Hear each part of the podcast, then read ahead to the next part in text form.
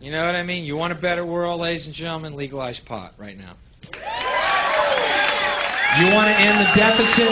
Legalize pot right now. I am so sick of hearing about the goddamn deficit, I could fucking puke blood. There ain't no fucking deficit. It's a fucking lie, and it's a fucking illusion in the first place. But you want to end it? You want to end it? Legalize pot, biggest cash crop in America. Deficit's gone. But I am so sick of hearing about, well, your leaders misspent your hard earned tax dollars, so you, the people, now have to tighten your belts, and we got to start paying this back. Because we, your leaders, misspent your money. Boy, Jesse Helms another great one, isn't he? Just another little fevered ego tainting our collective unconscious. Because you know, anyone like Swagger, anyone that far to the right is hiding a very deep and dark secret. You do know that, right? I'm an armchair fucking uh, psychologist, but anyone that you know when Jesse Helms finally dies, he's going to commit suicide. First of all, in a wash tub out back underneath a pecan tree. Going to slash his wrist and going to write in blood, "I've been a bad boy." But you know they're going to find the skins of young children drying in his attic. Swarms of horseflies going in and out of the eaves, and on CNN over and over, his wife going, I always wondered about Jesse's collection of little shoes.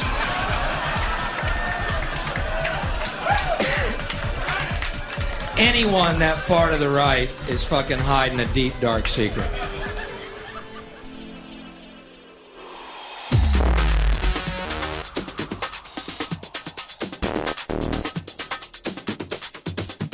Be advised that this show is not for children, the faint of heart, or the easily offended. The explicit tag is there for a reason.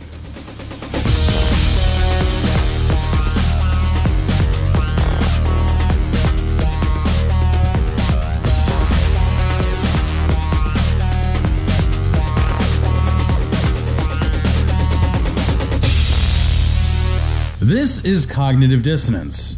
Every episode, we blast anyone who gets in our way. We bring critical thinking, skepticism, and irreverence to any topic that makes the news, makes it big, or makes us mad. It's skeptical, it's political, and there is no welcome mat. So, Cecil, our, our just got back from uh, my first venture out of America. Um, I spent a week up in Canada in the woods, looking at bears and catching fish and basking in universal health care. How was uh, the health care up there? You know, I didn't use it. Um, but I'd Because I, hear it's pretty universal. I mean, It- I it- hear it's relatively universal. Actually, it's it's funny because I was there with a, a guide who's obviously a local Canadian, and uh, he asked, like, we kind of got talking a little bit about it at one point, and he asked, well, he kind of he couldn't even understand the idea because he's we were talking about benefits uh, for his job, and he's like, well, yeah, you know, my wife's got great benefits. I'm like, well, what benefits do they even offer? You guys have What do you universal health care. They give you like a party hat. right like well here's your complimentary bag of strippers like what's your benefits and he starts he's like no no that's he's like the uni, you know the universal he's like the social health care system. He's like it doesn't cover anything. He's like it doesn't cover cover orthopedics or vision or chiropractic. And i'm like well chiropractic is fake. Nobody has vision. Nobody covers orthopedic. I laughed. I was like the, even the major medical that we pay for doesn't cover any Right, of that. right. So that's still supplemental. So like, like you get the free stuff, and then you get supplemental as your benefit. It doesn't cover anything, in that it doesn't cover anything that would keep you alive normally. like our benefits, uh, the, the the the difference is like you know they start off with the base model and then they add the trim. no kidding, right? Right, like we're just hoping for the base model. We're just like, I would like an engine. They're like, mm, not covered. No. Up there, up there, they buy you a car, and then you could put the add-ons on. Down here, you have a stick and a fucking tire that you're fucking rolling down the road. he asked at one point he's, he he was just incredulous at the whole thing right? and he said i mean he was he was dumbfounded he said well what does a broken arm cost And I said, there's no way to calculate it. It depends on what hospital you go Right. to, what insurance you Right. have, what tests they do. Uh, There's no way for you to know what it's going to cost. And as I'm saying it, I'm thinking, this is insane. Like, there's no way for you to know what anything costs until you've had the procedures done. Sure, sure. And then you pay. I'm like, and then like in my plan, I pay fifteen hundred dollars plus twenty percent. And he just stared at me like, "But I thought you were insured." I'm like, that is that's the most expensive insurance my company offers. Oh, you gotta love it when somebody's gonna tell you, "Oh, it doesn't cover anything." Wait, you have to pay fifteen hundred dollars every time you're sick. Like, "What does that cost you?" I'm like, "It's about eight hundred bucks out of my pocket for the family every month." I thought he was gonna spit. I That was- is fucking. Ex- oh, that's fucking awesome, man. Did you hear that This American Life recently? The, the one of the latest ones where the guy, um, he had a, his appendix blow up and he didn't have health insurance and it cost him forty four thousand dollars. Holy shit! No, I didn't hear it. Is it the newest one? It's one of the newer ones. Yeah. Forty-four thousand. Can you imagine? And he's like, and he's like, and he's making jokes because he's on stage. It's one of those sort of funny, you know. It's like what? It's almost like a moth sort of thing where they do that Sure, thing where they they record at the moth, and it's a story time sort of thing. And he keeps talking about how it just came in a regular envelope. like the forty four thousands didn't come. The forty four thousand dollar bill came in like a regular white envelope with the rest of the mail. It should have come in like a black envelope with like a skull and crossbones on it. it's a hilarious episode. So if the listeners, um, it's it's one of these. Uh, I want to say that the, the name of the episode of the, the This American Life is called "A House Divided." It talks about politics in uh, in Wisconsin a lot, but then at the end, it has this great story about uh, about the uh, healthcare of uh, when you don't have health care in this country, what happens to you if you, you know, a simple procedure, you know, is, I mean, it's not that simple because the guy could have died with a burst appendix. It's pretty bad. Um, and, but at the same time, it's like, you know, this guy up in, this guy up in Canada, he would have shit a golden brick if you told him something cost $44,000. Right, like in Canada, that same thing would have cost him no dollars. exactly. It would, he would have had a four day stay or a five day stay in a hospital for nothing, for zero dollars. That's a forty-four thousand dollar discount. Yeah, no kidding. That's, That's the difference. really- No, but seriously, it's the difference between a medical bankruptcy and fucking being able to live. Yeah, being able to say like, "Oh man, that really sucked," and I'm glad it's over. And now I'll just spend my time recovering physically. yeah. Instead of like, "Man, that really sucked," and the worst is yet to come. Yeah, and now I have to get three other jobs to pay this bill. Well, you know what's really crazy is is to to imagine like the people who get sick, go to the hospital, become financially destitute as a result, and end up becoming depressed and committing suicide. It's like you, you should have just not gone to the hospital in the first place. Just tough that shit out. Like it's A B C, just cut out B. You know, get No sick, kidding. commit suicide, problem solved. Done. That's the healthcare system. yeah, and then you don't leave anybody with your debt at the end of everything. universal health care that's free for everyone who lives in this country. It'll cost us less than what we're spending now lining the pockets of these private health insurance companies, of these pharmaceutical companies. New York Times had a had a great story. Um, it's it's also a very funny story in a way because it's also a very fucking obvious yeah, story. it- it's it's uh, sort of absurdly obvious, but um, even the first, even the beginning of it, first study of its kind shows benefits of providing medical insurance to poor. huh. And Nobody had considered the poor before. it's like, do you think they need medical insurance? You know, I don't know if it would help them. No, you know, I just, I don't know. Would it help? Would it? You know, providing food to the hungry. Right. Um, we're gonna need some more study. We're gonna. I'm not. I'm just not sure. sure. I'm just not sure. I mean, what the fuck? This study is is. they, at one point, they call it an economics, uh, an economist's dream because in uh, Oregon, they basically ran out of money and they had to have a lottery to see who got Medicare or Medicaid. I don't know the difference. Medicaid. Um, and so, you know, like 10,000 people got it, and the other 80,000 got a hearty handshake and a fair hello. and a big fucking fat bill. Um, right, right. And uh, so, so, so they were like, well, great. It would have been unethical. And this is my favorite part. It would have been unethical to devise a study that replicates this. That would be unethical. Yeah. But since it happened anyway. But just doing it to people without studying it, Right. without planning on studying it beforehand, that's fine. Yeah. It, it's sort of like, well, don't you think that if it's unethical, you're kind of assuming the result a little bit? Yeah. Yeah. So, but they they studied it and they said because evidently there's people who said you know well the you know the poor would not benefit from health insurance. Who says I don't even know. Other than Michele Bachmann, who would say that? You know, and their their arguments were like, well, there's already a safety net, emergency rooms, charity care, free clinics, and my favorite, the option to go to a doctor and simply not pay the bill. Do you live in America? If you make an appointment at any doctor's office, they ask you what insurance you have. Right. And if you say none, they don't make the appointment. You know, my my father-in-law just had his uh his hip resurfaced. He's like a fucking old Buick, you know what I mean? Like he just got resurfaced.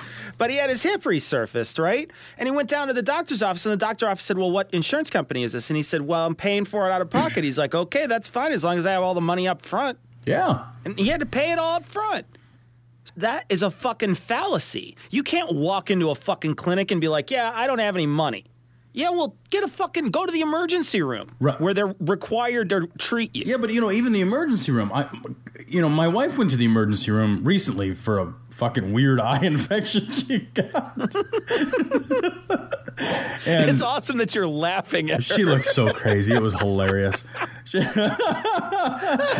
We went to the emergency room, and she's like, like her eyes like all swollen shut and like weeping and like looking crazy as hell. And before they even look at you in America, they're like, okay, well, let's process you in through registration, which means let me take a copy of your insurance card. Right. That's absolutely. that's what it means. Like you can show up, be like, I've been shot in the face with an RPG. They'd be like, mm, is that Humana or Blue Cross? Sir, you can't set your brain on the table. But I slid my insurance card under it. Okay, great, no problem. Here, grab an M and m out of his bowl. It, it's it, it's insane that so so when poor people were given insurance, they not only find that they see doctors more often. There's a shocker in that study. kidding, right? Uh, but they also feel better. They're less depressed, probably because the depression is getting treated. And my favorite, they're better able to maintain financial stability. That's because they're not paying $44,000 for a routine ap- uh, uh, appendix surgery. right. I mean, that's insane. Well, you know, the thing is, is like, like all of these things seem so obvious when you hear them. when you hear what they have to say, you look at you look at this article and you're like, I mean, it, you can't help but just look at it and say, well, duh, because so much of it is just seems like it'd be common sense. It's like, well, the depression goes away. Well, yeah, because they don't have to worry about all these. You know, one of these these loads on their mind is, you know, oh fuck, my leg's all fucked up. Something's wrong with my leg, and I can't go into the doctor, and I'm fucking limping around, and I'm not as productive at work, uh, you know, or, or maybe I lost my job because of it, or any of these like awful things that can happen to you when you're sick, and then you know they don't know if it's fucking gonna, you know, kill them, and they're always worried. All those things go away the moment you can just have somebody look you in the face and be like, oh, it's gonna be fine. All you have to do is take these fucking antibiotics and exercise three times a week. Suddenly, everything looks different. Right. You know what I mean? Like there's something about a doctor telling you what's right and what's wrong with you that makes people feel better. And you know, well, fuck, if everybody had that option, suddenly you have a lot of people in this country that, you know, are more productive. don't we want to raise productivity? I mean, Right. like it, it's just it's just crazy to think that you would argue that like, well, we'll just we'll just send him to the emergency room. Well, great. So if I'm diabetic, and I go to the emergency room because I'm what uh, dead. Or Yeah. in a in a coma, and I hope somebody found me. I mean, you, you don't go to the emergency room for routine care or for maintenance care, which is what a lot of uh, conditions call for. You go to the emergency room for emergencies. Right. That's the name. And and everybody everybody universally reviles the from from the from the workers to the Republicans to Democrats everybody agrees that using emergency rooms as primary physician care is a is a drain on resources it's more expensive everybody waits nobody wins right. So suggesting that as an option, be like, well, they could just go, yeah, it, they can just go if they get you know shot or fucking stabbed or something. But if you're just like, I have depression, I would like a pill because that helps. Be like, well, it's not really emergency depression, Call me when you have the gun to your head. right? You, you just you don't give people options, Well, here's here's another thing, Tom. Who's fucking paying for it? right? Somebody's got to pay for it. The guy doesn't just go in and because he doesn't have insurance, he walks into the emergency room with a fucking valid emergency and no insurance. It's not like that fucking stuff that they did, the time the doctor worked, the materials that he used, the time and the electricity and all that shit that goes into it, the processing, all the stuff that goes into medical billing doesn't just fucking disappear because you don't have insurance. It's fucking still there. Somebody's paying for it. Let me tell you who's paying for it. Our insurance companies are paying for it anyway because the next person who comes in gets charged more to pay for fucking guy who didn't have insurance. Man, when you say it like that, it seems obvious that everybody should have some kind of Yeah, coverage that we should apply. Yeah, yeah. When you say coverage it, when you say it with my liberal bias, with my liberal bias that I say it with, yeah, because reality has a known liberal bias. It does, you know. Yeah. It, it, there's a there's a definite. The problem is that that numbers and statistics, all those things are liberal, right? you know, and that's a problem. I mean, really, if we used a different base system, maybe we'd have. base conservative. right. It's on Conservapedia. Actually, they won't Yeah. even count to ten on Conservapedia. They don't. It's interesting that so many questions, I guess, do revolve around that, that centeredness that I have of um, respecting life and the potential of every human life. That no stem cell research that would ultimately end in destruction of life. also in medicine, um, this is actually kind of an awesome story.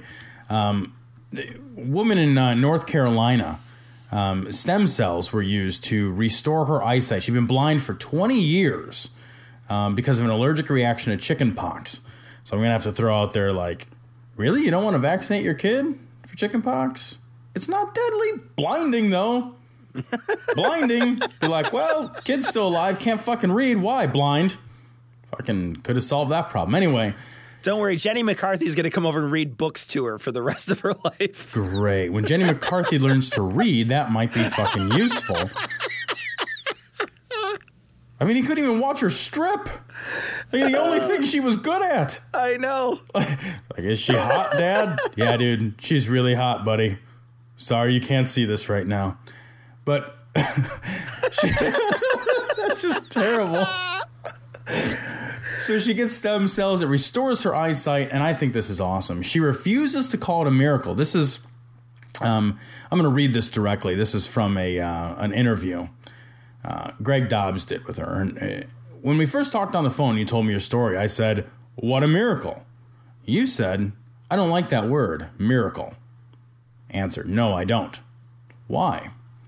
Uh, because I think miracle connotes a religious miracle, and I think this is completely due to modern science.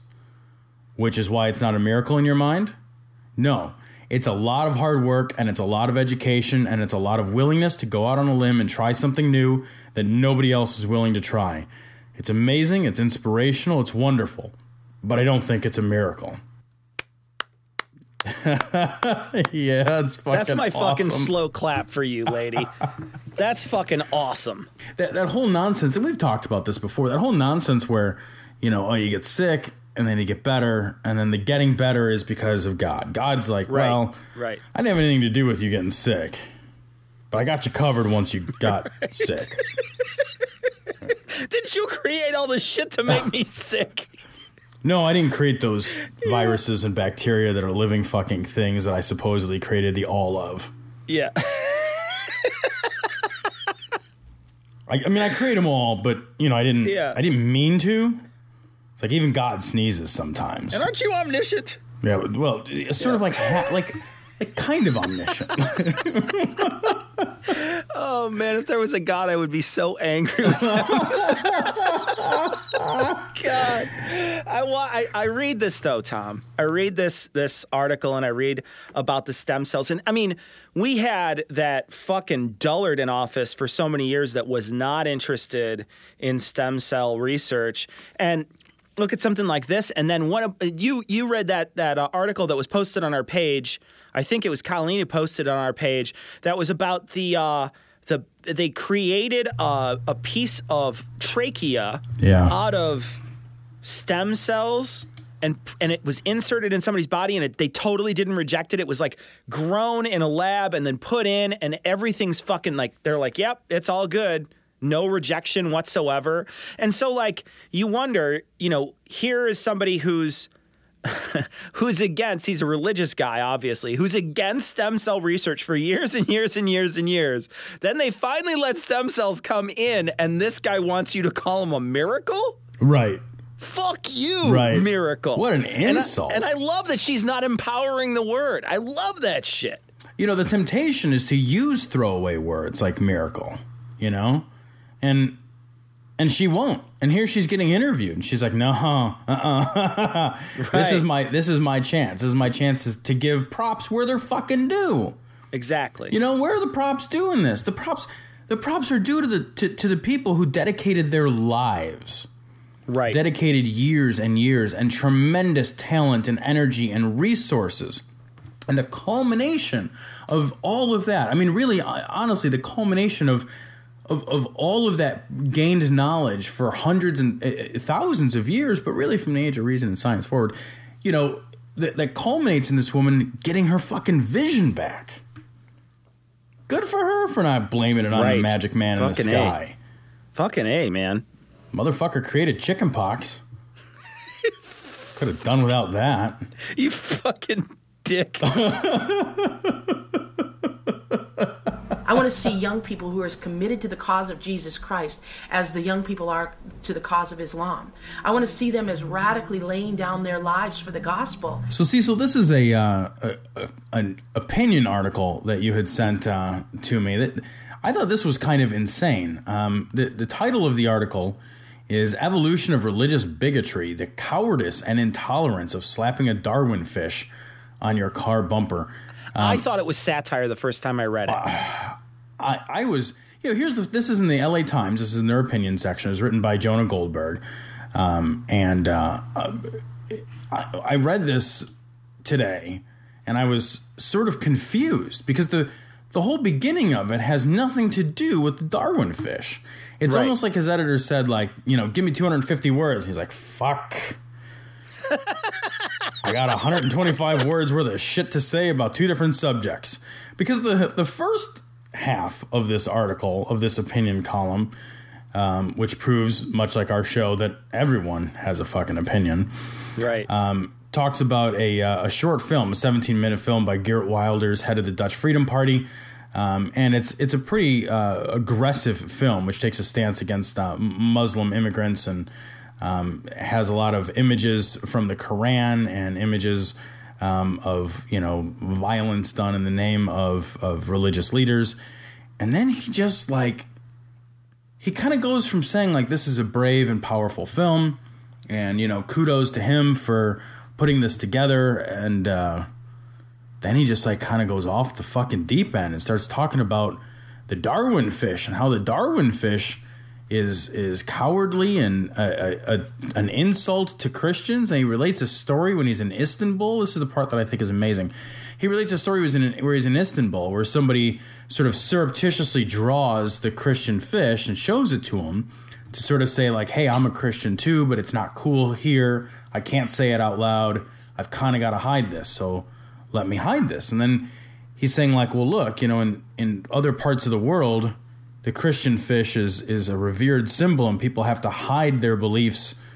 And uh, here we have people mocking that with a Darwin fish, and it's like, well, you don't, you don't really understand what's going on here at all yeah it's not fair to juxtapose, first of all, the religious intolerance um, perpetrated by uh, Turkey with America. That's not that's not fucking accurate at all. right Like at all. Well, it's not accurate, and it, and you know what what it says is is that it basically you know he's saying that the Darwin fish um, belittles Christianity, and makes it feel like it's you know it's it's a it's belittling it but it's like what you're doing is belittling the struggle of other people in other parts of the world where intolerant where, where it's way more intolerant than it is here. Here it's a conversation right? Like i have a darwin fish on my on my car whether you like it or not um, we might be able to have a conversation about whether or not you like it whether or not you think it's the right thing to do. Over there you can't even do that. It's, it's like a, it's like fucking apples and oranges. It it's a totally different feel. It, it, it is, and, it, and his suggestion in the article is that the Darwin fish um, is sort of this uh, self-important mockery of the uh, of the Christian fish. I, I don't think so at all. I think is it an appropriation? Yeah, it's an appropriation. You know, absolutely, it's an appropriation. But um, I don't think it's any more illegitimate for somebody to if if I've got to hop in my car and drive behind somebody and see their religious belief sort of broadcast on their bumper, and they've got a right to do that, and that's unassailable, and he's not criticizing them for doing that. I'll hop in my car and see the Darwin fish on there. Okay, agree, disagree, fine. I I don't I don't see it as being necessarily like antagonistic in any way. I, I also think that there's like a, a straw man he's throwing up here too at the end of the article, right? I'm going to quote from the very last last paragraph. The Darwin fish ostensibly symbolizes the superiority of progressive-minded science over backward-looking faith. I think this is a false juxtaposition. I would have a lot more respect for those folks who believe it if they aimed their brave contempt for religion at those who might behead them for it. Well, hey, buddy, I'm going to say this right now. Fuck those people that, that use religion to hurt other people. Okay? Fuck all those people. And fuck all their religions. How's that? Okay? so I'm not fucking taking sides here and saying, you know, oh, I'm just going to bash Christianity because that's kind of what's in vogue now, or how I look down on it because I'm, I'm a progressive minded science over backwards looking faith. No, no, no. It's if you use some sort of magic man in the sky to inflict damage on other people, I fucking hate you. Period. Okay. There's no fuck. I, I don't. I don't. Cer- I certainly don't look at somebody like uh, Jerry Falwell and then somebody like the the Ayatollah and think any different of either one of those guys. I think they're the, they're cut from the exact fucking same cloth, and I despise both of them. So your your argument's a giant fucking straw man. Don't pretend to know what I think. and this this idea that um, that the Christians are uh, you know somehow better than the Muslims, and that we should direct our derision at the Muslims.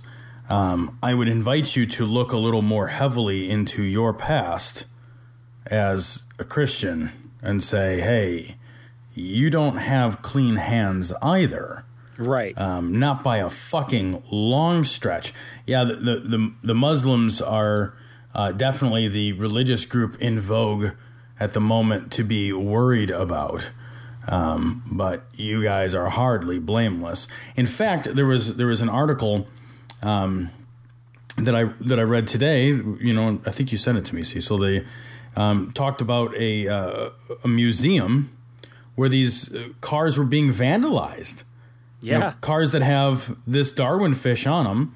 You know, it started off simple enough. The fish were the little fish bumper sticker thingies were being pulled off, and then you know religious notes were being left on the cars, and then finally they just started pounding nails into the cars, like into the tires of the cars.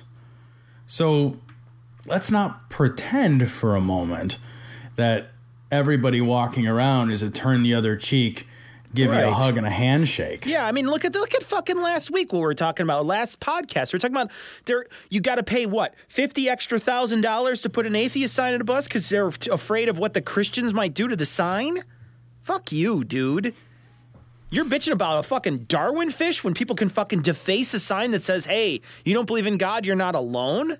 That you want to talk about an, innocu- an innocuous message that gets fucking people hot. Let's talk about the other one that we we talked about a couple weeks ago when those people were like, "Oh, I'm just so very disappointed in it. I can't believe kids can see that somebody doesn't believe in God." Like, what the fuck is that? like, like he- he- this guy, his and you know, your argument is just it's just retarded, and you're an idiot. You're a fool who believes that somehow a one religion that is, you know, obviously doing some really, you know, some people in that religion are doing some really awful things right now.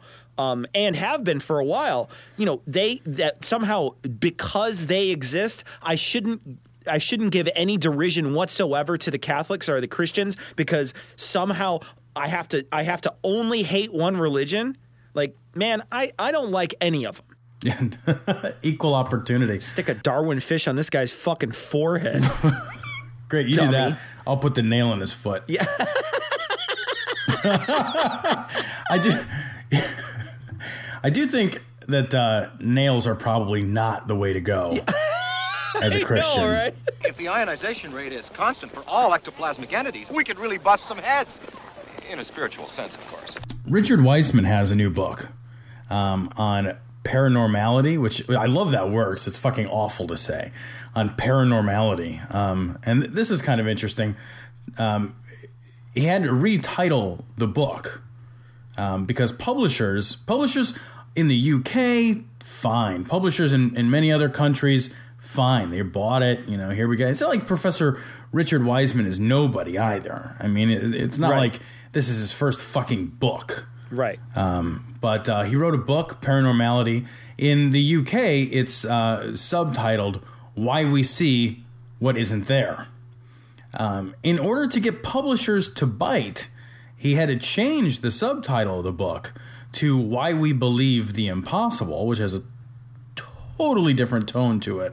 Totally different tone. Right. And he was asked, even more egregious, he was asked by publishers to change some of the things in his book, to rewrite it, to suggest that ghosts were real and that psychic powers existed.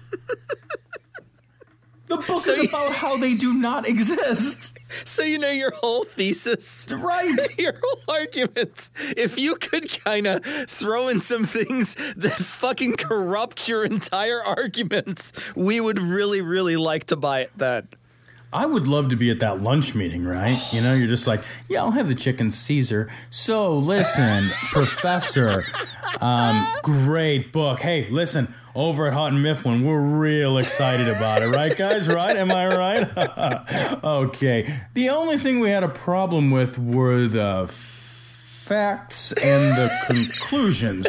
If you could just maybe reverse all of that.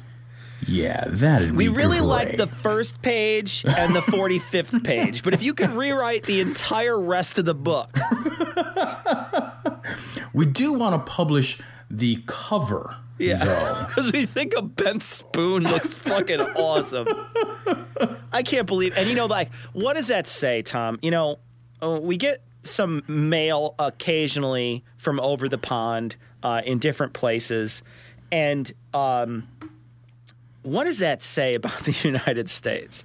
That our market is so fucking, uh, I guess, just so full of this garbage, this pseudoscience shit that you know, somebody like Richard Wiseman can walk up to the, the publishers and they will look at it and be like, oh, no, no, no, no, no, no. You don't understand what sells in the United States. We're really fucking dumb over here. and what we want is fucking dumbed down, retarded bullshit. So if you could maybe put a Jesus fish on there for us and then, I don't know, talk about like celebrity ghost stories throughout the entire thing, then we're fucking gold. Yeah. yeah, that's not a real ringing endorsement for America God. at all. You know, it's kind of funny that America, you know, like sort of founded on this idea of like, you know, people, ca- at least the mythology is that, you know, people uh, of all stripes kind of uh, came over to America to flee religious intolerance and persecution. And they're here and they're just like, you know, it would be great. Let's be intolerant and persecute. Cute people. That's what. That's really like not us. Like we don't want to be the subject of it. That was bad. That's why we left. Right. But if we could just go ahead and and be the ones doing it. That's a way better. Like you didn't learn the lesson right. We should try to elect an official, somebody like a Michele Bachmann, who is trying to. I wish the American media would take a great look at the views of the people in Congress and find out are they pro America or anti America? She is, um, man, she's this election season's Sarah Palin. Oh my God. She is awesome. Oh, God, dude. She is all over the news because she's fucking crazy. I just, I just have to understand who supports her. That is the most terrifying thing, I think, of this entire thing is that she's not only somebody who's just running for office, right? Like, so there's that proves that she has some sort of backing. But you look at it, Tom, and she she is leading, not leading, but she's like trailing in close second in like the Iowa caucuses, and you're like, there's a majority of people out there or even just like a, a, a, large minority of people who listen to what this obviously imbalanced crazy person has to say. And they think, yep, that's where we need to be. like the most intolerant, crazy person you can find. And I really feel like I kind of don't want to jump into the Republican versus Democrat thing because I think, Tom, both you and I, while we do lean liberal, I think more often than not, I think that we like to look at things objectively, at least as objectively as we can. And I hate to fall into those party lines where I'm like, oh, this guy is this and this guy is this. And I don't, you know, you don't ever talk bad about your party and you don't ever talk good about the other party. What I can't stand is that when a, when a Republican runs and starts getting votes, they're almost always the craziest, most fucking right wing, scary fucker you could possibly imagine.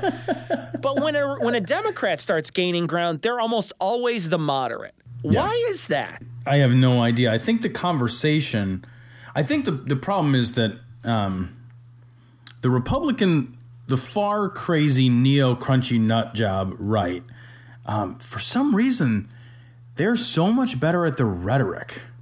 That's what it is. That's got to be it. From they they seem to have found a way. Um, you know, even things like liberal and conservative. Conservative sort of sounds better, right? Like it right. sounds.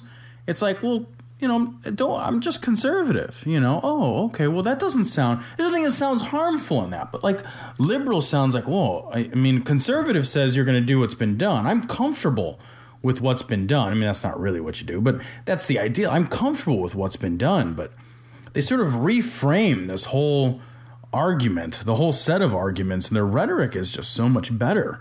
And they're just so fucking loud, man. Yeah. They're well, so the, loud. I'm so often caught. Uh, these these people are so often caught in lies, and it does not matter. No, that's the thing that that's crazy. And we're going to talk, Tom, about four or five stories straight in a row about her. Yeah, and she, they're almost always either just she's fucking scary, she she fucking did something that people are should be appalled by, or she's just blatantly lying, and it's just it's just like fucking glassy eyes with fucking Bachmann signs. Like that's all it can be. I, it, it, she doesn't make sense to anybody. I don't think as a can. I don't even think she makes sense to her own constituency as a candidate. You know, I mean, her own evangelical right. Um, they have this idea from their from their Bible about you know men being in charge of the women folk, and and Bachmann even got her degree, her postdoc in tax law, which she hates because her husband told her to, and her fucking husband's in charge of her because she's property. President property? Yeah. It's very confusing. Like you you worry that at any moment her husband can just like turn her over and mortgage her like fucking monopoly property. Just like, what? Turn her over. Got a mortgage on her. Give me the money. What? Yep. Yeah, don't worry. Things go tits up. We'll just sell, send Bachmann over and take care of that. No problem. Flip her over. Eh, you know, it's how she's got a she... little tramp stamp on her that has like two hundred and fifty dollars on it. it doesn't make any sense at all for her as a candidate, even within her own. And they have to do like these sort of backflips to make it make sense, and it, it doesn't work. You know, I read that they, you know, one of the things they said is like, well, the Bible says that a woman is subordinate to a man in the home, but civic politics isn't the home, so then they're maybe not subordinate. What? I mean, that's because fucking politics didn't really exist in that way. Like it was kings. Okay. Yeah, right. And and who are you to say? Like, w- what are we supposed to think about this sort of thing? If if that's what you really truly believe in the home, why isn't going to carry over in your work? No, because I mean, it, it would have to. It would just have to. Um, but you know, she's she's a total nut. I mean, she just she's the first of the, or she was the first of the candidates of the Republican candidates to sign the family leaders pledge. First of all, the family leader. I don't know if you guys watch The Simpsons at all, but it reminds me of that episode, the cult episode. Oh yeah, about yeah, the leader. yeah. You know, so I read the Na- family na- na- leader. na- na- leader. He has the most powerful mind we've ever encountered.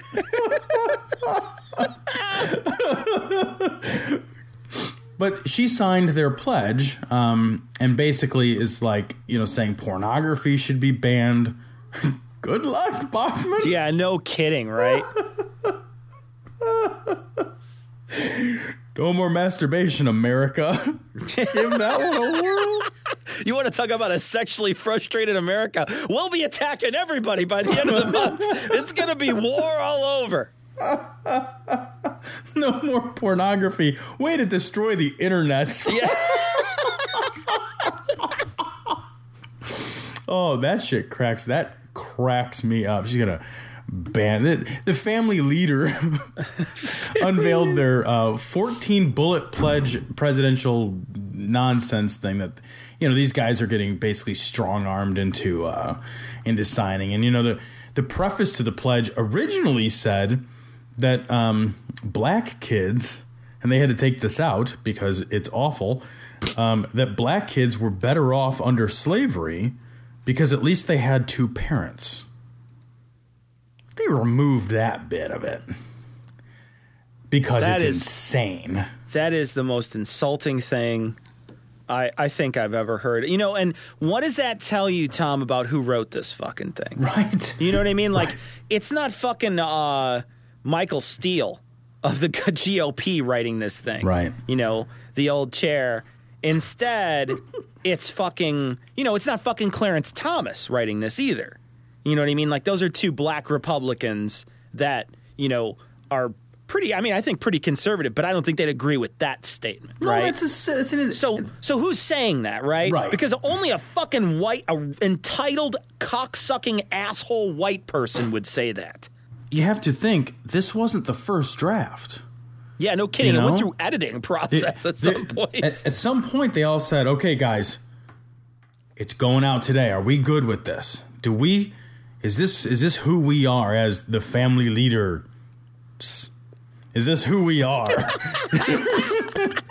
I like that you want to add the S on there. It's awesome. we can only have one leader, you know. leader, the family leader. Um, so ridiculous. I know. But you know, they talk in their pledge about debasing the currency of marriage, um, and uh, they say, uh, in complete absence of empirical proof that non-heterosexual inclinations are genetically determined. That's not even true. Um, that's insane. And then it goes on. It says um, that non-heterosexual inclinations are genetically determined, irresistible, and akin to innate traits like race, gender, and eye color. Race has actually been thoroughly debunked as something you, you you cannot race is more social than it is genetic the, the the idea race has been very thoroughly debunked as a um, genetic thing that exists if if you take the DNA of a person and the DNA of another person, the bones of a person, the bones of another person, you cannot determine what their race is. Race is not a genetic trait. You know, that's that's been that's been very thoroughly debunked. Race is a social construction. You know, so it's I, I think that's very telling in and of itself. So and where's the where's the empirical proof that homosexuality is a choice then, if that's the if that's the opposite that this pledge, but she signs this pledge. She signs it. It's full of crazy shit. Talking about homosexuality being akin to polygamy, adultery, polyandry, um, homosexuality being a public health, health risk, that uh, pornography should be banned, and then rejecting Sharia Islam law. Uh, who do we are? Am I living in the wrong country? Are there are there politicians that I'm not aware of who are calling for fucking Sharia law in Evidently. America? Evidently, and glad. Good thing Bachmann's around. Oh God, protecting us. Because if she wasn't around, I mean, we would be under Sharia law at this point. we would. I'm surprised we're not. Yeah. I've I've grown a beard just in case. Right? Been You know? wearing white a lot. Here's the thing. I don't know if it's going to go Sharia or Orthodox Jew.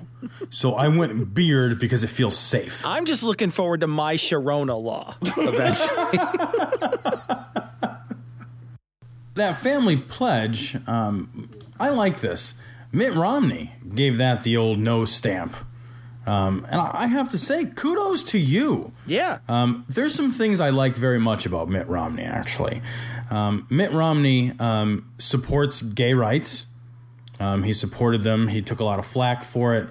Um, he probably lost in Iowa last time because of it. yeah. Um, but Which is he odd because Iowa has gay marriage. I know, It's isn't that funny? But it's you know, it's within a small subset Right, of right. It's of in the, constituent- caucus subset. Right, the caucus. That is a ridiculous system. It's absurd. It's fucking held in like people's houses and fucking living rooms and Weird. shit. That is not. That is not a system. I'm sorry. Fucking- that's tea sandwiches, damn it. that's ridiculous. That's a dinner party gone wrong. That's what that is. Um, but he refused to sign the pledge. Now there's a there's a there's a bunch of the the other candidates who are reviewing it or looking it over, and they're probably going to hem and haw. And maybe they just, but he he outright just said no, Mm-mm, no, not going to do it. Um, not going to sign it. And fucking kudos to you, Mitt Romney, because that pledge is crazy. Yeah, and Mitt Romney is one of these guys. Like, well, they they they want to bust his balls about uh, health care too. All the Republicans like to bust his balls about this, but a lot of the president's plan for health care came from Mitt Romney. So you know what I mean? Like like here's a guy I think there's some people on the right that I can get get behind sometimes. And Mitt Romney's like you said, you like him some of the time. I do too. And I think you know when I when I hear him talk and I hear him speak, I, I'm never really one of these. I'm never cringing. I'm never Yeah. thinking, "Oh God, please no, no, no, no, no, no, Right. no, no." I'm like holding my ears or hugging my knees. It's never like that. It's always. Okay, all all right. Maybe I disagree with you, Mitt Romney. Well, a guy with a name like Mitt, which is a weird name anyway. It's super But, weird. You know, uh, you know, maybe I mis- d- disagree with you, but I don't. I, I'm not so like. I'm not so crazy about it where I could be like, oh, I, this person is like nails on a fucking chalkboard, like Michele Bachmann, like fucking Newt Gingrich. Like those people are fucking weird, crazy people that I don't want to ever see in office. At least I could, you know, I could see myself in a heated race, maybe voting for a Mitt Romney. If it was the, if it was the right, you know, if, if he said the right things, there's a possibility I could vote for him. Yeah, Mitt Romney is not anywhere near as terrifying as. And has, has anyone figured out if Palin is running yet? Or is I she don't just know. Driving a motor coach She's around? driving around in a big vote for me truck. You know what I mean? Like, I don't know. She maybe she's looking to film Who's Nailing Palin too. I don't know. She's she like she is going to be deemed like not fit to run for office at some point, like medically unfit. that's it. You know, that's the other thing too is that um, Palin is a scary person. Palin's a very scary person, and you know, as scary as Michele Bachmann is, you know, Palin is. I think it's hard to say that she's scarier than Michele Bachmann, but she's certainly up there. And the stuff that she was saying, and the stuff that she, you know, like how she speaks and what she talks about, and how she approaches things, and would approach things like foreign policy, is scary as shit. It's scary as hell. And it says so much about the United States when her fucking book is a bestseller. I mean, it really does. And nothing good either. It's Right. not like oh that's a good no No. yeah it's sort of it's sort of awful. And being frank, she is clearly not a bright woman. No, clearly not. you know and and she keeps making that point clearer and clearer Well, and then she the admits time. it. I mean, she fully admits it all the time. Like, oh, look, I'm just a regular old person. And it's like, yeah. And there's a reason why I don't want fucking Joe the plumber or my fucking building guy to be the president. You know what I mean? Like, like there's a reason I don't want the guy who cleans my office at night, who does a fucking spectacular job of mopping up the floor after a scummy fucker like me is in my office all day. I come in, it's sparkling fucking clean. But you know what? I don't want him fucking telling the army where to go. You know what I mean? Because that's not what I want. one of the more insane things she also did was give a speech about welfare and and faith in God, um, basically saying that uh, you know, sort of giving her story. She's a millionaire now. Um, Yeah. where she she was poor at one point, and they didn't go on any kind of social assistance programs. Instead, they had faith in God, and now she's a billionaire or whatever. And that is not fight. You know, like it, you just want to see like right above her head, like results not typical Right, you know? exactly, right? all the time. Like, do not count on this. I think the most um, religious group of people I've ever met in my life have been poor. Right. That is not helping them because they are still poor. Not- that's not a solution. you know, I just want to read what she says here. Let me just read read what she says. This is her speaking. She says, "We went from middle class to uh, to overnight below poverty, and my mother had to leave the home and get a job, and I had to go out and get a babysitting jobs to help out. We didn't go on any dependency programs, and I don't begrudge anyone who does that when I say that, but we didn't do that." Yeah, way to fucking look down your nose by not looking down your nose, right? We had faith in God. We depended on our neighbors. We depended on ourselves, and we just did without. We made do, we did without, and we were just grateful for what we had. We knew that one day things would be better, and there, and then they were. And God was faithful. Why does God have to be? If I don't understand why God was faithful. and and they and they were better. God was faithful. What? To, faithful to what? Like, why does? Aren't you supposed to be faithful to God? But God I want to point out Michele something Bachmann. from my past. Okay, and I know exactly what this feels like, right? Because when I was a young man, a very young, a boy actually, my uh, my father lost his job during the Reagan era. Okay, and uh, overnight, just like her, we went from middle class to poverty, and we were on uh, we were on very little public assistance. We had we had gotten some food from the government, but we also had some food stamps, and then we we had very little money that was coming in, unemployment, but it was very little.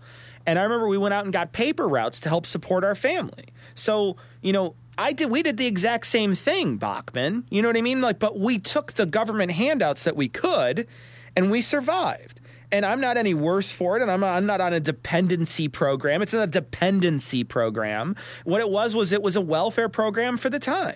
And now I'm a productive adult, living a productive life, paying taxes and and giving to charities when I can. So you know what the fuck? Like it's I didn't I didn't spend the rest of my life on my on the government teat thinking fucking this is the good life, government cheese every week. You know what I mean? Like I'm not fucking thinking that. I know there's a million people out there that don't think that. And the reason I don't think that is because dependent being fucking dependent on the government sucks giant donkey balls. Okay, it is the worst thing that you can be because you have. I mean, you're you're stuck in in a in a tiny little rut. You have to you have to try to dig your way out of it. It's not an easy fucking way to live. Don't pretend that it's easy. Don't don't make these intimations that oh well you know we didn't go on it. Look at how much better I am than you. And oh if you go on it you're dependent. Fuck you, you fucking cunt.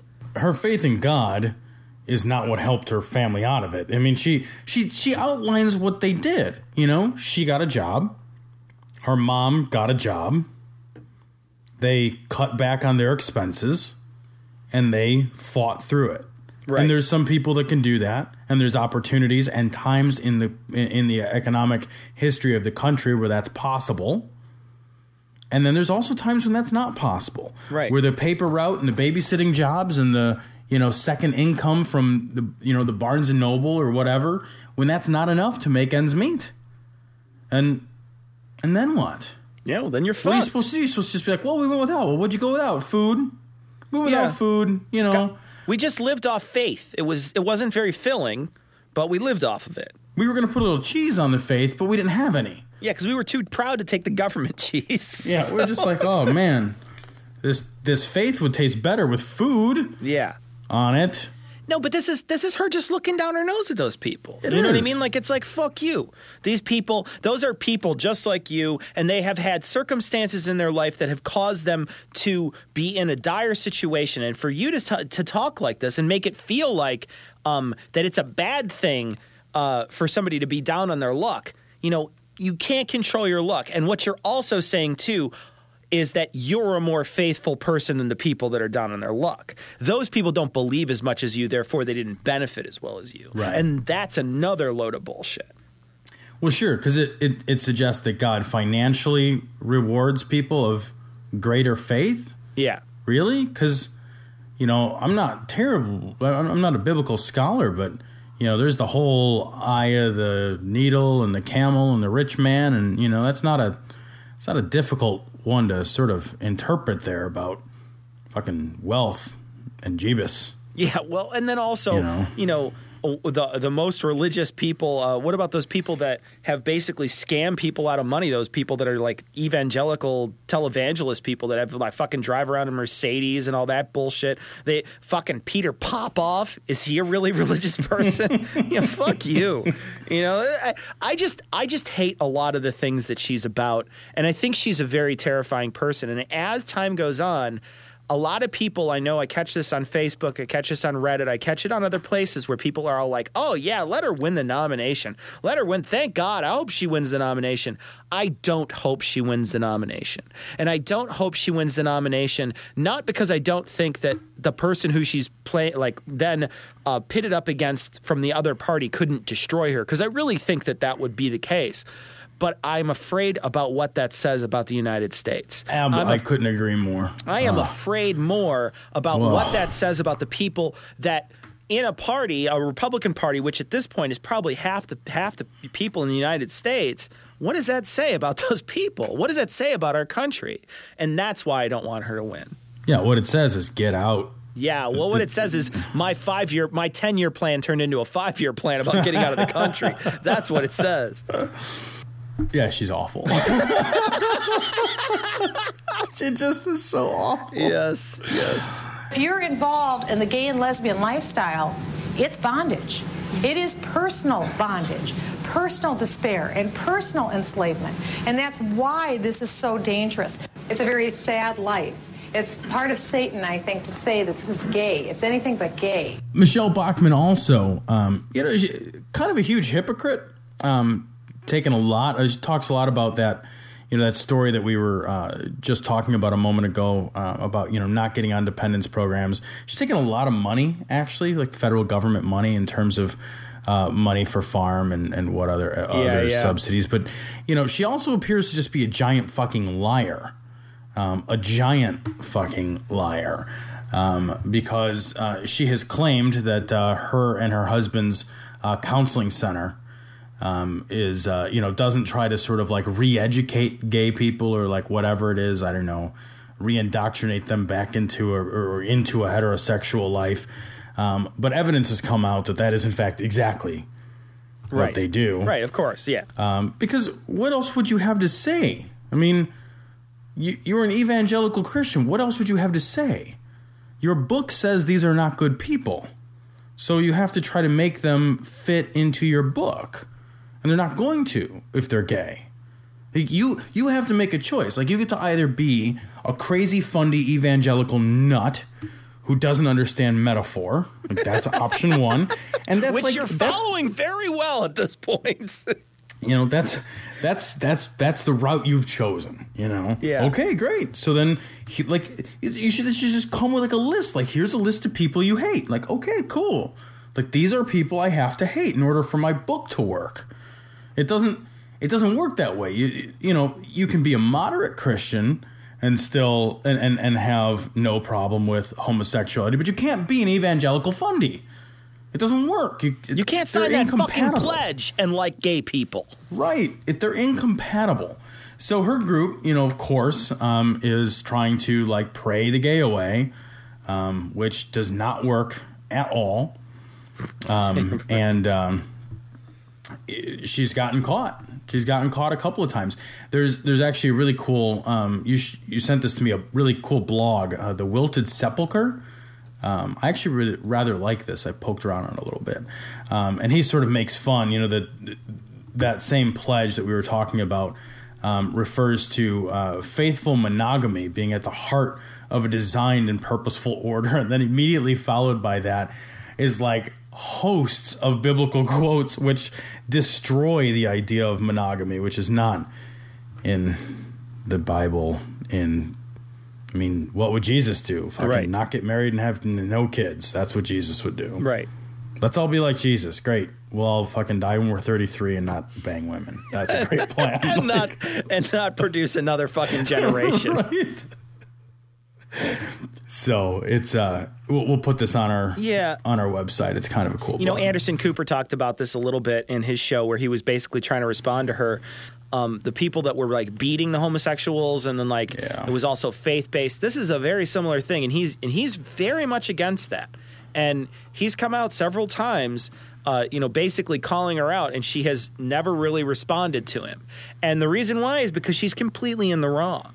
The reason Right. why is because she's they are they are they have a pray the gay away uh, section of their clinic. I mean, like that's what it's for. You can't talk about it in this way and not and not realize that that's exactly what they're doing, and and that it's damaging. That it's just a damaging way to to treat a human being.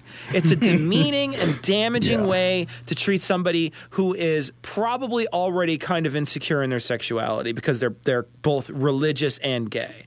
And to that it's just a hurtful way to treat someone and I think that, you know, this is a great thing to call her out on because it's it is a damaging thing. And you know what?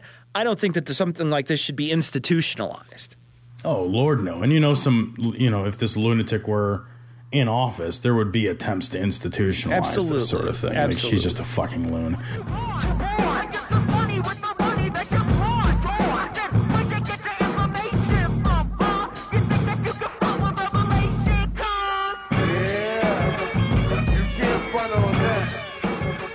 So speaking of total loons, um, the the rapture is the story that just keeps on giving. It really is. It's like the fucking comic gold, man. Um, there's a story from uh, Eugene, Oregon, um, where the motive in a workplace shooting may have been because one employee was teasing another employee after the rapture did not occur. So I guess the one guy figured he'd be raptured. And when that didn't happen, he got teased because, you know, that's fucking ridiculous. Fucking awesome. And so he got mad about being teased and he shot the dude. It's not going to get you raptured any sooner. That's the best story ever. Oh my god! I thought this story when I was reading it was going to implode in on itself. Like when It's I was so reading funny. it, I couldn't. And doesn't that guy look like Lenny? Like, th- He like looks awesome. this picture is like, you know what he looks like? And uh, the best part about this whole article is that on the picture, you can click a button to expand the picture from like thumbnail size to like half your screen. and he's such a dopey looking fucker. Oh my god. he's wearing You- camouflage too, which is totally awesome. No one will see me as I shoot this guy at work. I just love the fact that he's like, I am a pious individual. I love the Lord, and on May 21st, uh, he is going to take me into his bosom, and we are going to fly away and leave the rest of you sinning, awful people here on earth to burn in an eternal lake of fire. Now, May 21st doesn't come, and he resorts to shooting someone else. Like, this is going to be one of God's chosen people. At least that's what he thought. Like, he really thought he was Yeah. going to be one of God's chosen people. And he gets made like sticks and stones, dude. What the fuck? Well, you know, the problem is that the rapture is like a giant celestial game of duck, duck, goose, right? and this guy thought he was goose. Yeah. But turns out he was duck. He was totally You dumb. know, Absolutely. He was very disappointed. He was very Look, upset. That Nobody wants to be the guy who's always duck. You Right, know? right. And I'm looking at this picture and I'm guessing this guy's been duck for a long time. I I just love that he's willing to shoot another human being for making fun of him, and he thinks he's one of God's chosen. That's fucking classic and awesome. Your God sucks. That's all I'm saying.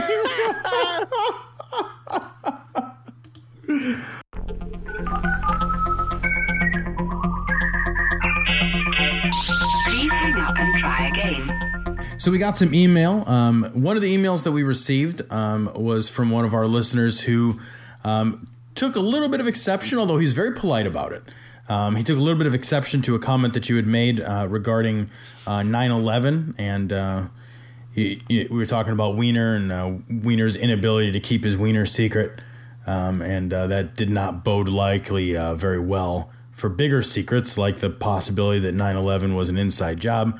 We sort of mocked that. He suggested that we take a look at a website, um, which was uh, Architects and Engineers for 9/11 Truth. Um, I did take a look at the website. I didn't find it terribly convincing. Yeah, neither did um, At all. I also found the website to be horrifyingly poorly put together. I. I know, For- man. Uh, you know, for architects and engineers, Wow. you would like to think that they would know how to engineer a better website. Man, hire a fucking architect for that thing. Yeah. It is a disaster. they need an to look through. information architect. That's for sure. Uh, can, uh, can I just talk real quickly about a couple things here, Tom? Sure, yeah. Um, I, I I recognize and I understand that there's going to be a lot of people that have um, what uh, what some people refer to as sacred cows, right? Um, there's some people who just believe in some things, whether or not the evidence really supports it. And um, you'll run into these people all the time that really are skeptics. They're hard nosed skeptics. They're people that are uh, that are very thoughtful people that think a lot about a lot of different things that are, that they really require evidence for. But there's one or two things that they let the evidence slide for. And I, I'm sure I'm guilty of this.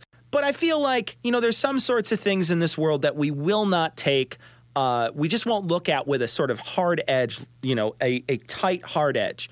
And I think 9 11 is one of those things for skeptics. There's a big break in our community around 9 11. And I want to point out just two terms, and I don't want to be insulting, and, I, and don't take this the wrong way, uh, Rowan, uh, at all. But I want to say that there's two types of people that believe in uh, that, that there's two ways to look at information. There's skeptics, and the skeptics will always side on the on the uh, the side of the the massive amount of evidence, the scientific consensus, if you will. And then there's denialists. There's people who will look at in the face of scientific consensus and pull out anomalies. They will anomaly hunt, and that's all this is. Okay, these guys are looking and digging through a ton of data, and they're pulling out one, two, three things that don't quite make sense to them, and they're basing an entire, uh, entire almost a worldview on what happened that day based on anomalies. And some of these things aren't even anomalies. Some of these things are absolutely explainable, but people don't want to hear it.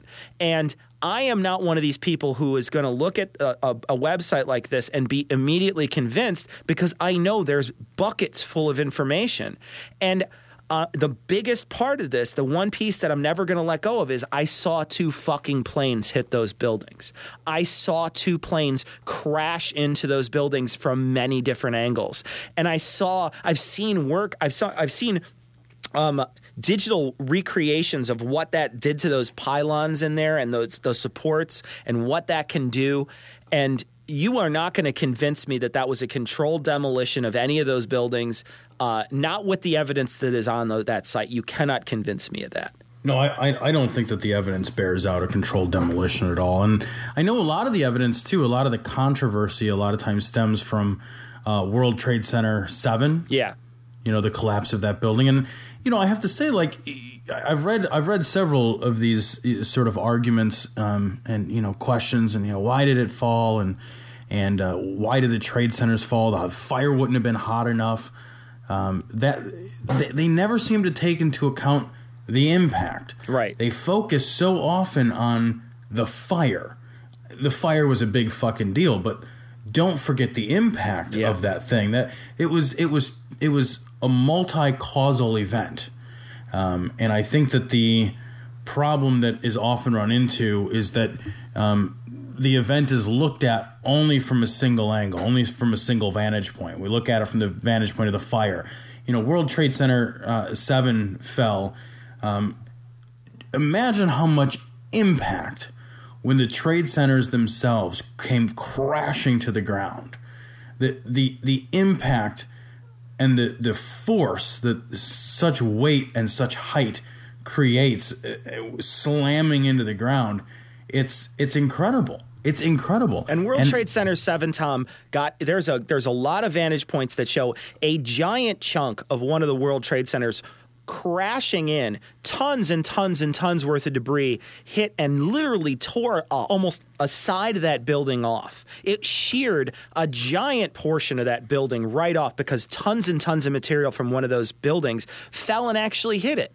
And they show, they keep showing, oh, it's just a few fires on this one. These they keep showing all these different little vantages where it just looks like, yeah, it's just a couple fires. But then when they pan back, if you see how much smoke is pouring out of that building, yeah, maybe you can't see the fire from the fucking windows from the side of the street, but that, two little fires in a couple rooms do not start that much smoke. no it, it again it's it's looking at it only from the standpoint of the fire not the standpoint of the impact Right. of this thing you know and and there is no the, the other problem is there's no corollary event for, for which to compare this to Right. You know, there's there's no uh, similar situation where jetliners. I mean, yeah, little small airplanes crash into buildings before, but there's no situation where fully loaded, uh, juiced up airliners crashed at speed into a structure that's built the same way these structures were built.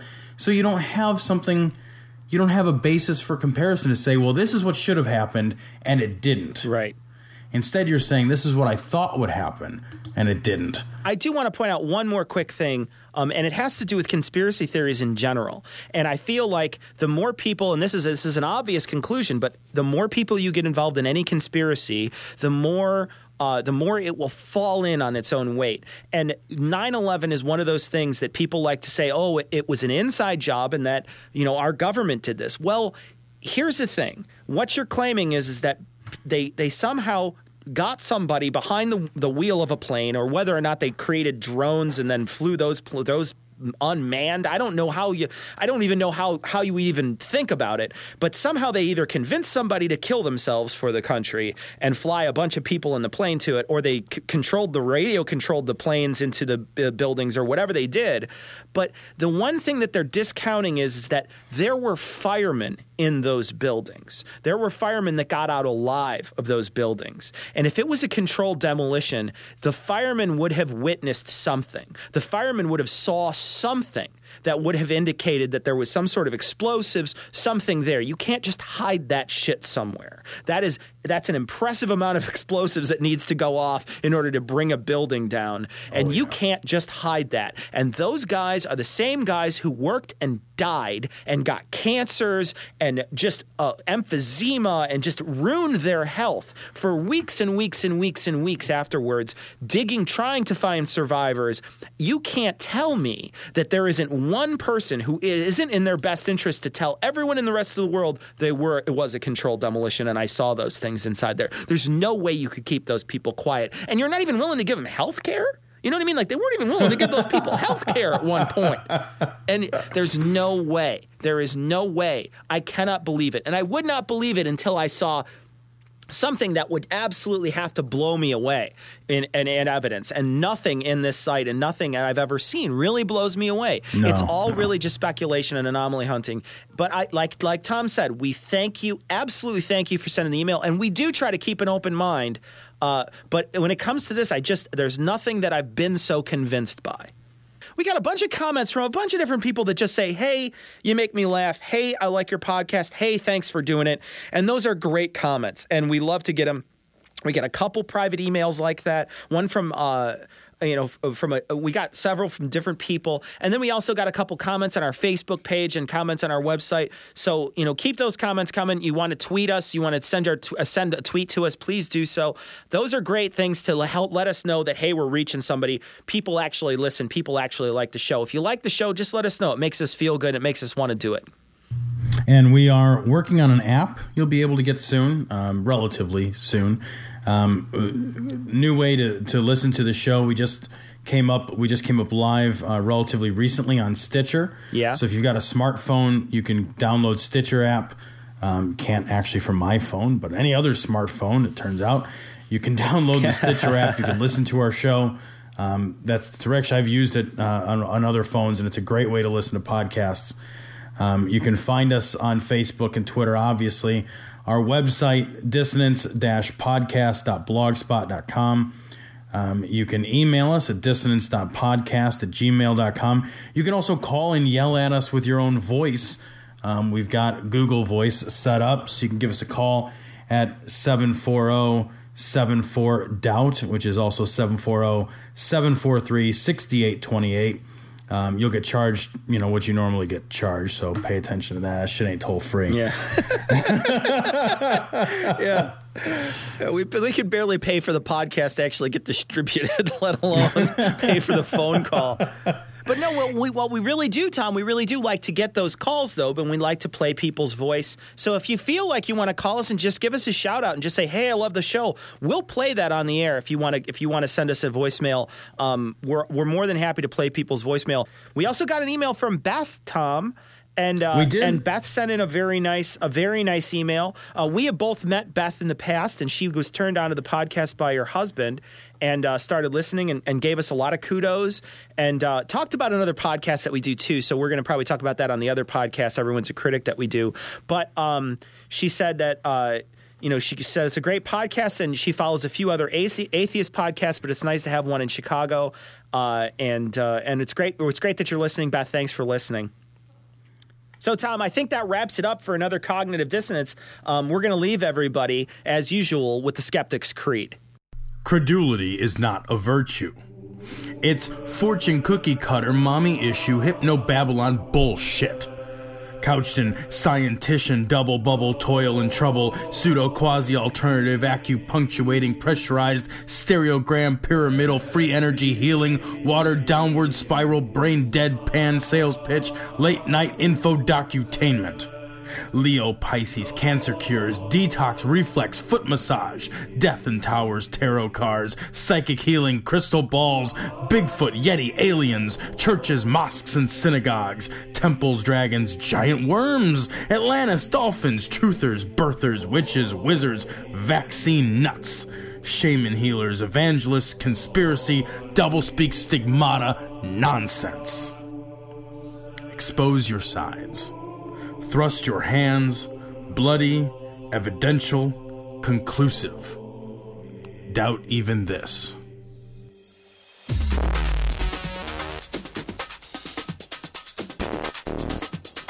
Thank you for listening to Cognitive Dissonance. If you want to reach us by phone, you can call us at 740 743 6828. That's 740 74 Doubt. Long distance rates apply. Send us an email at dissonance.podcast at gmail.com. Follow us on Twitter at dissonance underscore pod.